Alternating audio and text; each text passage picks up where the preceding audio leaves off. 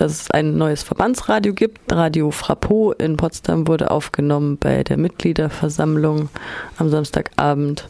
Die hatten sich vor fünf Jahren ja schon mal beworben, hatten damals aber noch kein Statut, was halt äh, bindend ist auf jeden Fall, um diese Mitgliedschaft zu bekommen im Bund Freier Radios, im BFR und wurden, ja, genau, die sind jetzt halt das weiß ich nicht, vielleicht 31. Radio im Bund Freier Radio. Es waren 21 abstimmungsberechtigte Radios da. Es waren 150 Anmeldungen da. Das war auch ein Rekord. Also es war ein großer Kongress. Das war schön. Aber es hat auch geschlaucht, dadurch, dass halt alles immer so lange gedauert hat, wenn du so eine gewisse Menge an Personen hast. Ne? Also das, das hattest ein sehr vollgestopftes Programm mit sehr vielen Workshops, inhaltlich, technisch dann eben die Demo am Freitagabend. Und das war so ein bisschen auch ja, vielleicht mein Highlight. Ne?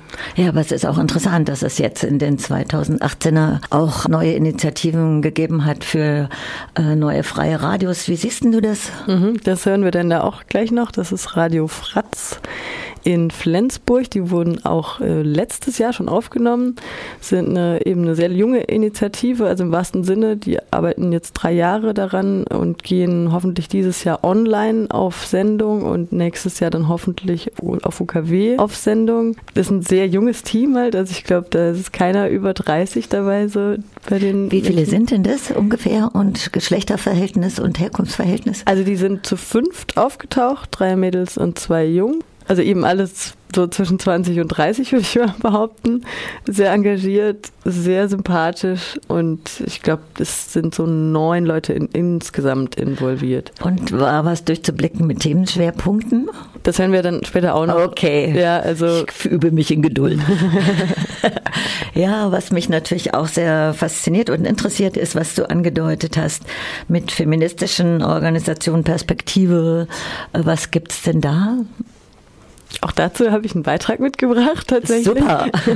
und da habe ich mich tatsächlich, also eben, das hat sich angeboten, weil jemand von Orange aus Wien dort war, eine Frau, die die Projektkoordination von Women on Air bei Radio Orange in Wien ist. Ähm, und da sieht man eben leider keine positiven Veränderungen, Überraschung, nach dem Regierungswechsel in Österreich und ähm, die bangen so ein bisschen um die Zukunft. Und ansonsten gab es auch ein Vernetzungstreffen von Claim the Waves, da war ich aber leider nicht. Also von daher doch ja. eins, eins auf jeden Fall. Genau, es ist ja so viel passiert in diesen drei Tagen. Nach dem überregionalen Berichterstattung vom Tag X von der ähm, Urteilsverkündung vom NSU-Prozess, die jetzt im Sommer war.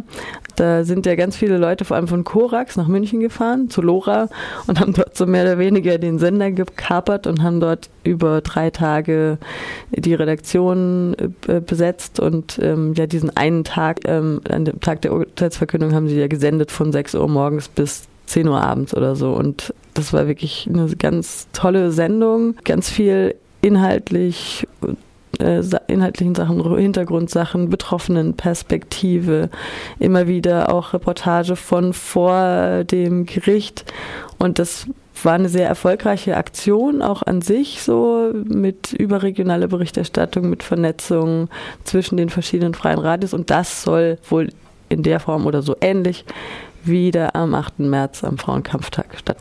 Was hat dich denn sonst noch beeindruckt?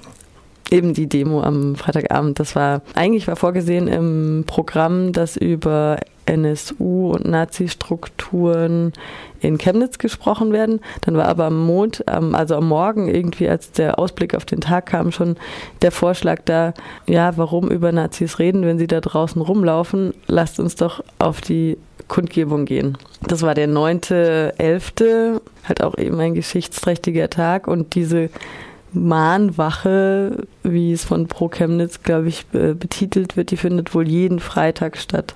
Da hören wir auch noch die Reportage dann nachher und das war, das fand ich schon auf jeden Fall ein Anblick, der sich jetzt hier in Freiburg halt eben nicht so bietet. Ne? Diese Masse, Was meinst du, ja? diese Masse an Deutschland Flaggenträgerinnen, das waren halt einfach, das waren halt mehr als wir so, ne? Als wir dazu kamen, von so 50 Leute so von den verschiedenen freien Radios, haben wir diese Kundgebung so gefühlt verdoppelt. Und gut, es war schon spät irgendwie, das ging so gegen Ende oder Mittag. Am Mittag waren es wohl 1000 Leute bei der Gegenkundgebung, aber trotzdem war es auf der Nazi-Kundgebung wohl 1200. Das war so die, glaube ich, das waren, glaube ich, die Polizeimeldungen. Also es waren tatsächlich weniger Antifaschistinnen als eben Nazis. Und selbst obwohl die noch Unterstützung aus Leipzig zum Beispiel hatten. Und gut, also ich glaube, pro Chemnitz, die kommen auch von außerhalb, die Leute.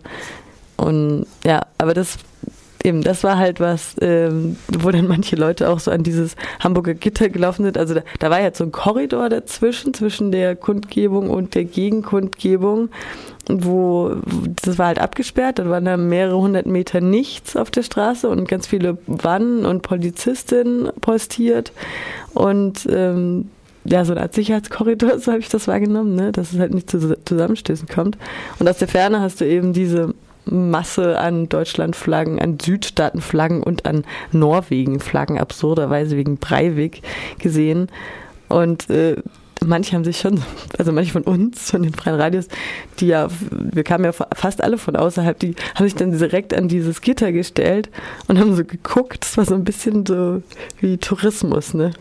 Klingt auch nach heftiger Erfahrung. Ja. Schon, ja. Also ja. eben, wir wurden halt auch, also klar, wir wurden gebrieft, also geht nicht alleine, auf gar keinen Fall, geht auf jeden Fall in einer großen Gruppe, äh, keine Ahnung, da haben wir jetzt die EA-Nummer aufgeschrieben und die Infonummer, ne, schön auf dem Arm so Handynummern ausgetauscht, Bezugsgruppen gebildet, also es ist wirklich, auch wenn das vielleicht jetzt ein bisschen viel des Guten war, weil ich dann auch von Locals gehört habe, hier mit euren Vorurteilen und so war es wahrscheinlich schon besser, so auch vorbereitet drauf zu sein, weil es diese Übergriffe auf jeden Fall auch immer noch gibt. So, ne? genau. Mit den ganzen geflüchteten ja. Redaktionen auch. Also mhm. hatten wir halt schon ein bisschen Bammel. Also die Our Voice Redaktion war ja zum Beispiel komplett am Start dort und es waren sehr viele Refugee-Redaktionen von ganz vielen freien Radios ja. da, mhm. die sich auch vernetzt haben und genau deswegen, ja. Vorsicht ist besser als Nachsicht. Aber vielleicht, vielleicht war es auch ein bisschen viel des Guten. Also wie gesagt, das hatte ich von Locals gehört. So, ne? Hattet ihr hinterher noch die Möglichkeit für euch selber geschaffen, dass ihr das auch nochmal so verdaut und verarbeitet?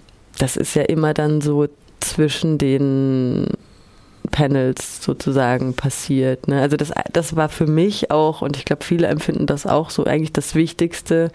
Also ich meine, die Workshops sind toll, aber man konnte halt aus genannten Gründen nicht wirklich einsteigen, weil es immer zu viele Leute eigentlich waren und immer zu wenig Zeit.